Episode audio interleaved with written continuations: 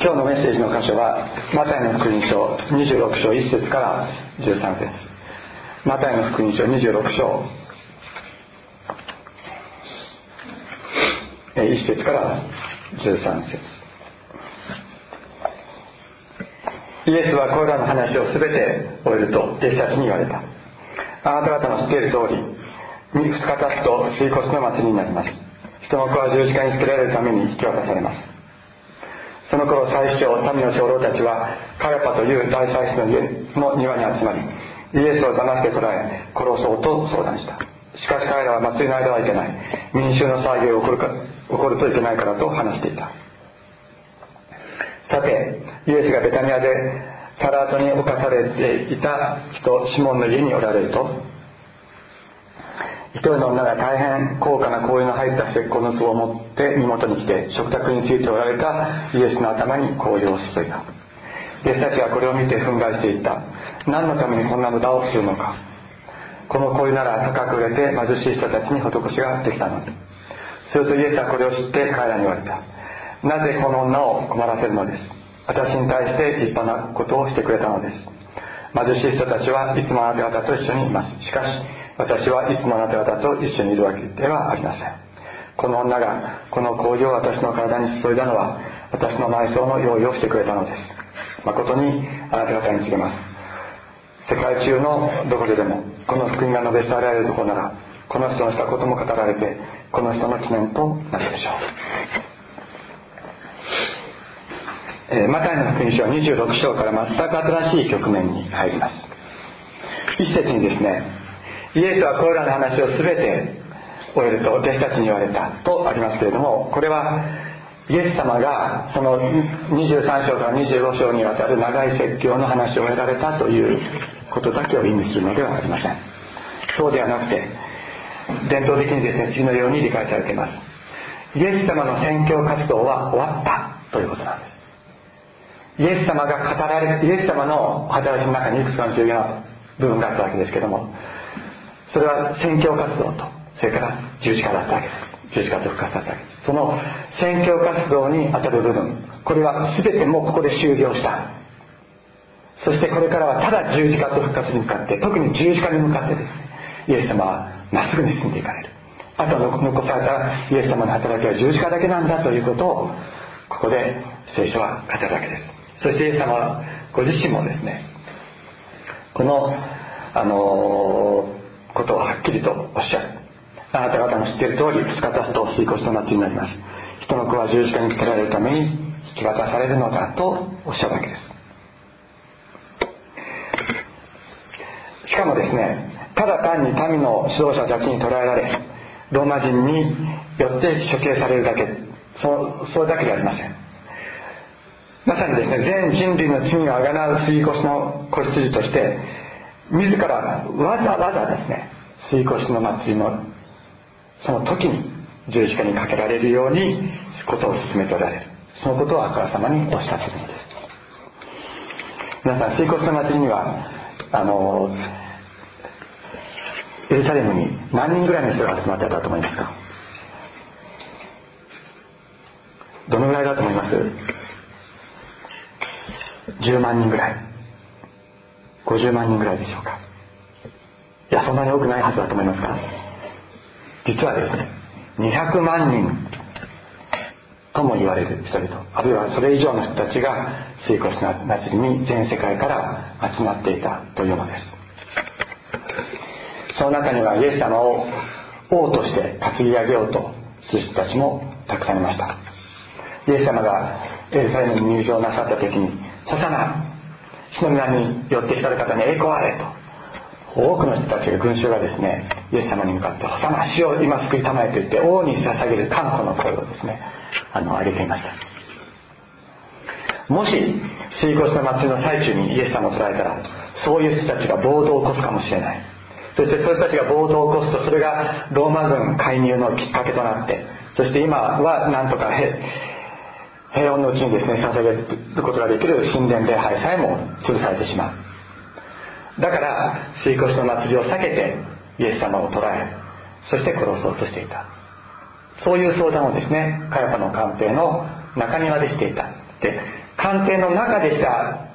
話は正式な話し合いなんですけども中庭でした話し合いっていうのはこれはあの正式な話し合いではないのです。つまり個人的な話し合いであったということであるしかし結局イエス様をですね担ぎ上げようとしていた人々はイエス様にそういう人々さっきも言ったようにイエス様に向かって「細な主の皆に寄ってきたる方に」とあの言ってた人たち人たちもその男を十字架につけろと騒ぎ立てる群衆に変わり。まさにイエス様の味方と思われていた人々が全てですねイエス様を殺す側に立つ。あるいはイエス様を裏切るものとなる。あるいはイエス様を見捨てるものとなっているのです。人の思いが一気にですねイエス様に敵対する。全ての人がイエス様を見捨てる。そのような状況の中でイエス様は黙って十字架に向かっていかれました。そのそのようにですねイエス様に対する悪意と反対離反心が離れていくそういうことが進んでいこうとしていた時一つの美しいエピソードがここに語られます。それはイエス様の十字架と復活の福音が語られる全てのところでこの女の人のための記念としていつまでも語り継がれると言われるほどのですね美しいエピソードがここで語られるのです。イエス様は大々地方での伝道活動を終えてエルサレムにこうやってこられた時からずっとですねエルサレムの中ではなくてエルサレム場外のエルサレムの外のですねベタニベタニアという村にあるハンセン病の病人だったシモンの家に滞在しておられました。これはあのマルタ・マリアの家であるわけです。シモンというのはマルタの夫だったというふうにあんま考える人もあるいはこの姉妹の父親だったと考える人もいます、まあ、裕福な家庭だったようです。しかし癒されたとはいえですねイエス様によって癒していただいたとはいえこのハンセン病であった病人の人の家はですね社会からは蔑まれていたかもしれない。人から人があの近づこうとしない家に違いなかったと思うのです。しかし十字架にかかられる前にイエス様はですね彼らの愛を本当に大切になさるんですね。人が寄りつきたがらないそういう家に入ってですね彼らのもてなしを受けるわけです。彼らの愛を喜ばれました。ある意味ですねイエス様にとって本当に心慰められる家であったんだろうと思います。イエス様は彼らの愛を必要となさったのです。そこでの出来事です。そこでイエス様が食事をしておられるとですね弟子たちと一緒に食事をしておられるとイエス様の後ろに立ってですねある女の人が非常に高価な香油の入った石膏の壺他の福音書によると300デナリと言われています。300デナリというと300日分の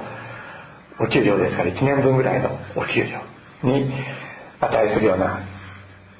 香油ですね。いっ買ってみたいと思いますけど一瞬絶対買えないと思います。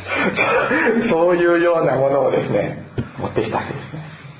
あるある意味この女の人にとっては自分の命というようなものであったかもしれません。普通ね皆さん香油とか香水とかどうやってつけますうちの息子なんかね上の息子なんかねシュッとってこうやってこんなことやって 本当に一滴とかですよね。一滴とか。そういう使い方をするもんじゃないですか普通。あるいはねあの乾いたところ乾いた中筋と髪の毛がこう痛みますから。そう頭にこういうを塗るそそでも髪の毛を少しこう潤す。そういうものじゃないかと思うんです。それをですねその300デナリ分ですよ。その300デナリ分を金槌かなんかでガンとあってザーッとかけたという。その家の中にその香りが充満したひょっとしたらもうものすごい匂いになったかもしれないですね。すると弟子たちは言うんです。なんでそんな無駄なことをするのか。なぜこれらを売って貧しい人たちに施さなかったのかというわけです。皆さんこの言葉を聞いてどのように思われるでしょうか。私はねどうしてこういうことを思ったかなと思うんですね。なぜかというと彼らはイスラエル人なんです。イスラエルの歴史知ってるわけですねイスラエルの歴史において紅葉を注ぐとはどういう意味かということを知らないわけがないんですよ。ただ単にねイエス様は素晴らしい方だから頭から声をかけたっていいじゃないかってっていうふうに違和感を感じたわけじゃないんですどうして弟子たちは頭の上から氷をザーッと注ぎかけるっていうことの意味をここで見なかったのか。なぜか。サウルに初代の王サウルにしてもまたダビデにしても預言者サムエルから紅葉をザーッとかけられて神様の前に王として認識されるわけです。また一番最初の、えー、祭司だったアロンもですねアロンの頭からですね紅葉交換紅葉をかけられて祭司として認識神様の前に認識されるわけです。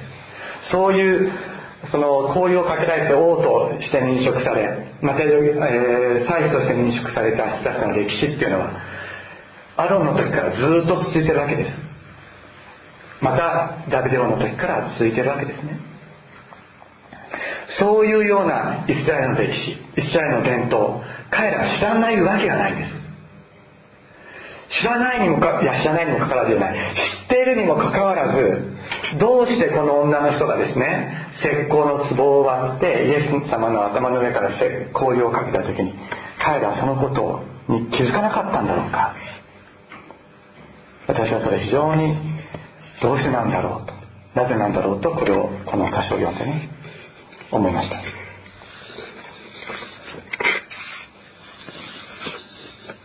この女性はですね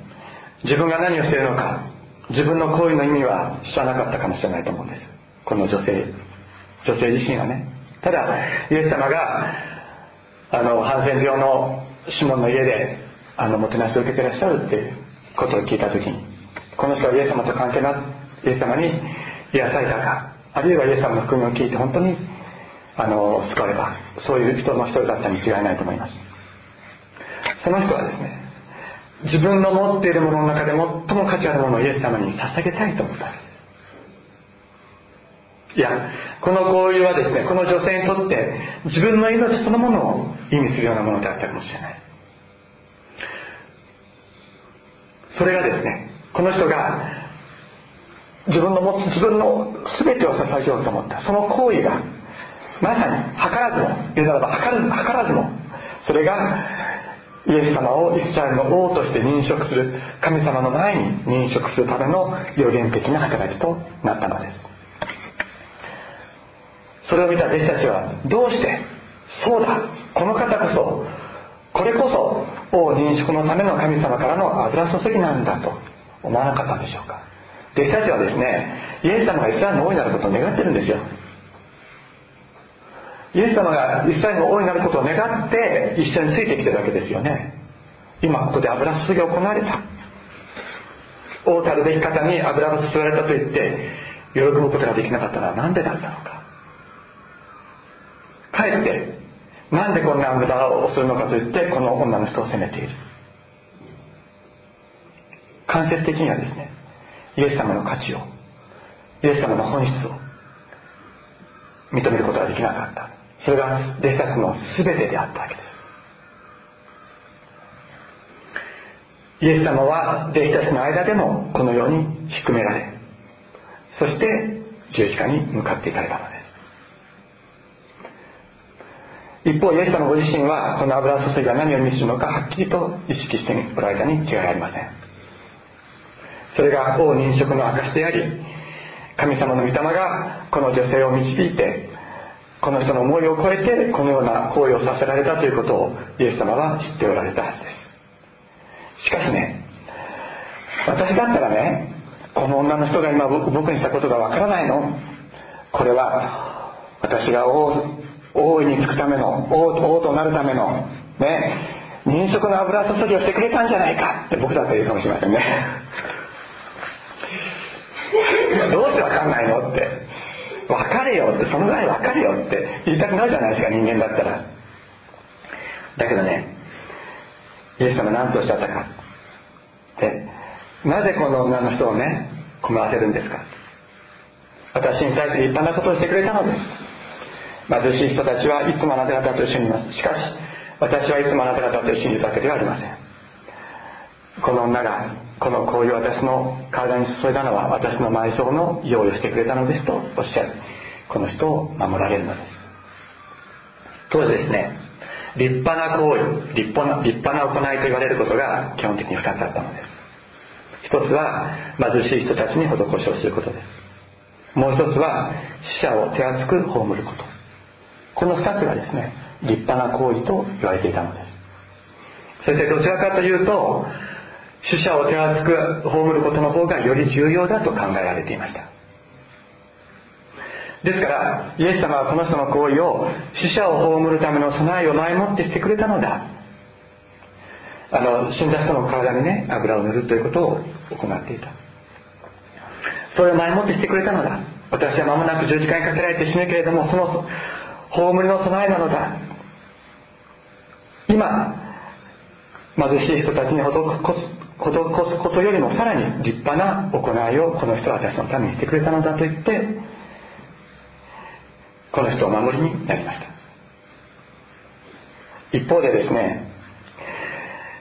僕だったら言ってしまうかもしれない。これは王認職のね神様からの予言的な働きなんだよ。おっしゃらなかったんです。イエス様は。むしろそれをお隠しになった。わからないようになさったのです。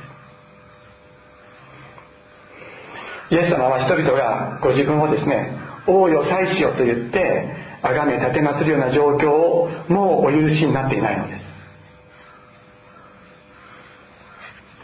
イエス様は十字架にかけられるという最も癒しめられ低められ苦しめられるそのことそれが真の王としての証祭司としての証なのであって人に称賛されることを徹底的に拒否なさいました。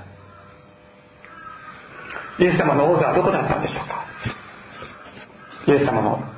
王座は言うまでもなくあのゴルコタの十字架でありました。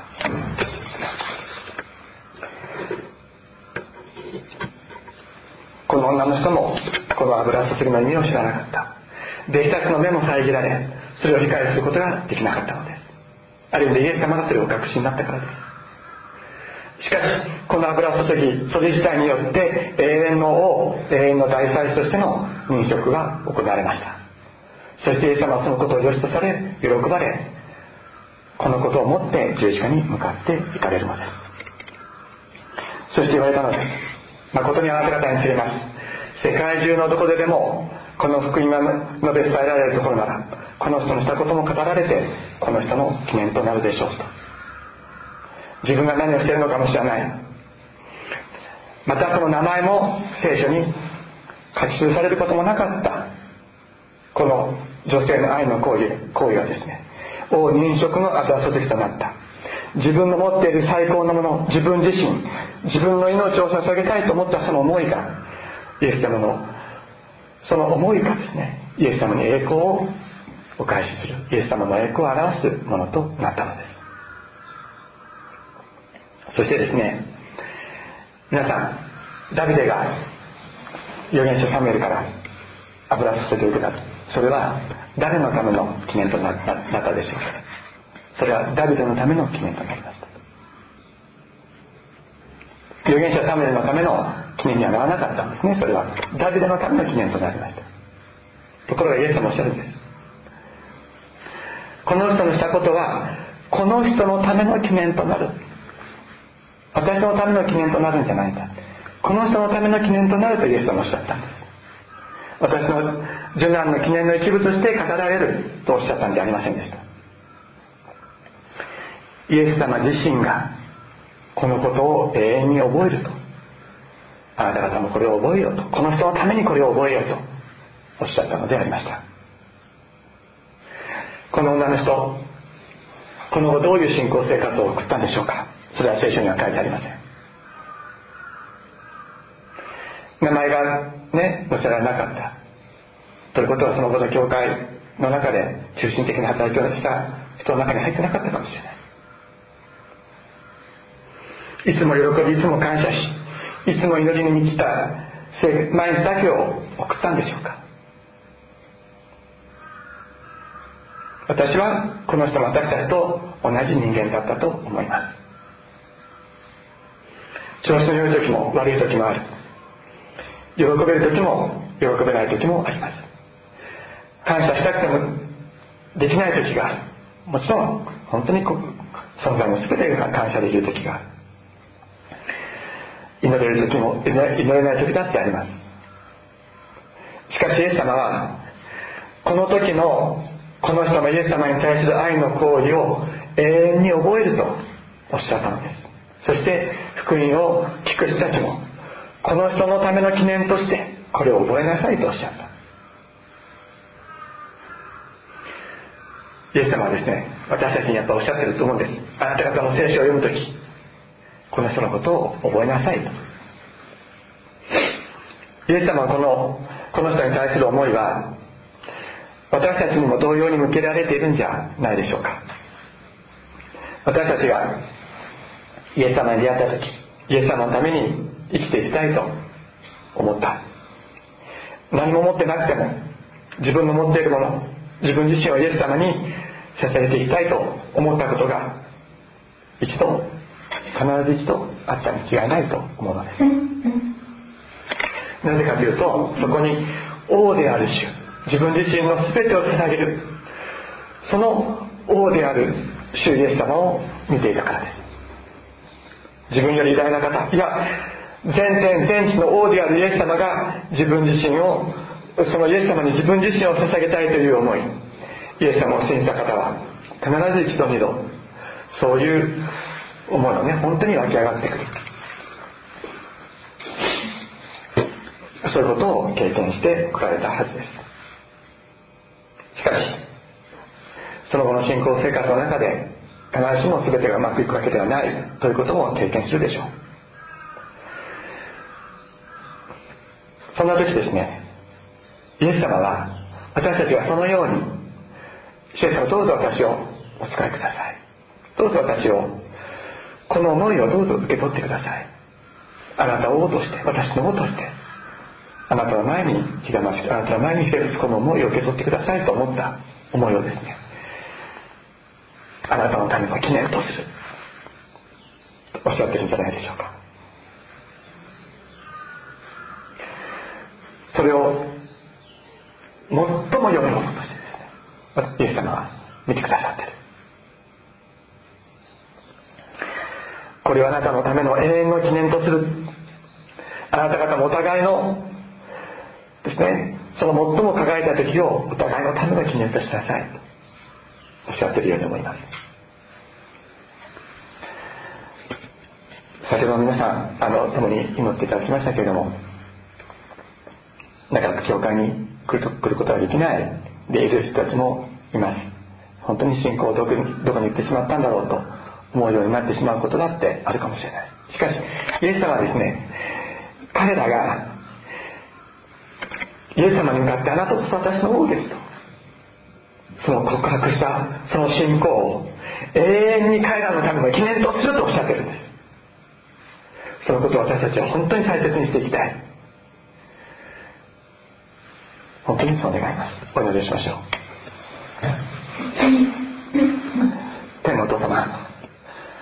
尊い皆を褒めたたえます。弱い私たちをあなたは本当に握ってくださっていてあなたが与えてくださった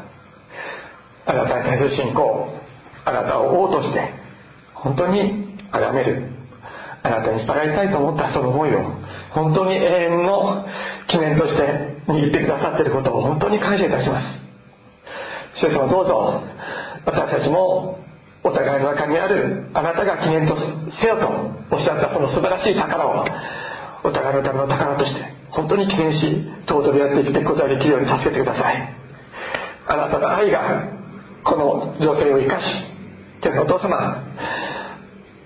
守ったように